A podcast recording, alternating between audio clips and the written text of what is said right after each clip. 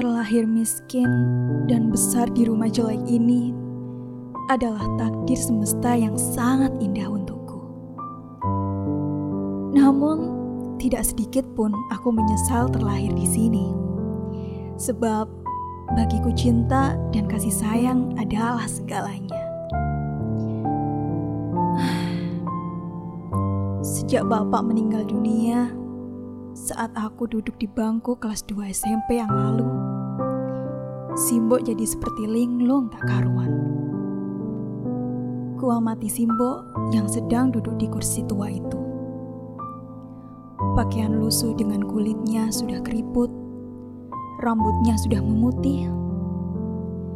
Tiap hari menahan sesak meratapi kepergian bapak yang sudah setahun lamanya pergi.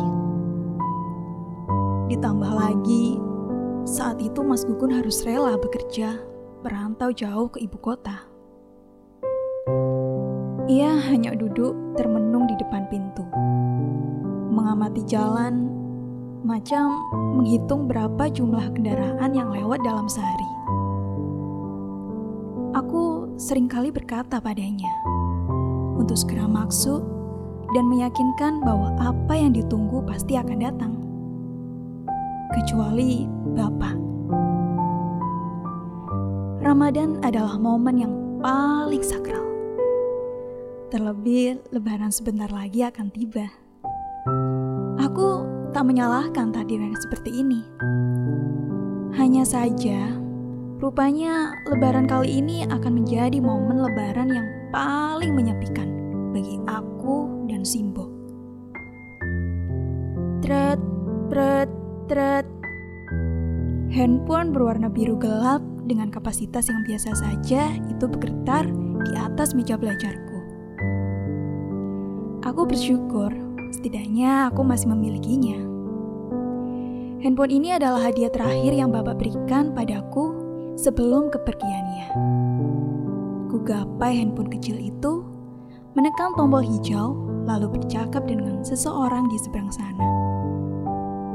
Mas Gugun rupanya. Ia bercerita panjang lebar bagaimana keadaan di ibu kota. Tentang kerasnya mencari kerja, bertahan hidup, hingga larangan balik di kampung. Dari balik suaranya yang sangat tenang, sebenarnya aku tahu Mas Gugun sedang memendam kesedihan yang teramat dalam karena tidak bisa pulang bertemu Simbo tahun ini. Ya mau gimana lagi? Sejak virus mematikan itu melanda negeri ini, rasanya susah sekali beraktivitas seperti hari-hari normal. Bahkan dalam momentum yang sangat suci pun, banyak orang yang dilarang pulang untuk bertemu keluarga. Meski berat hati, aku mengiyakan ucapan Mas Gugun dan berusaha menangkan agar tak terlalu memikirkan Simbo. Namun, aku jadi pusing sendiri. Kepalaku berdenyut macam terbentur batu.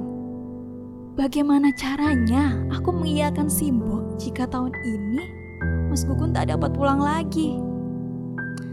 Ah, pandemi ini memang sangat menutup berbagai pintu, baik rezeki, bahkan silaturahmi.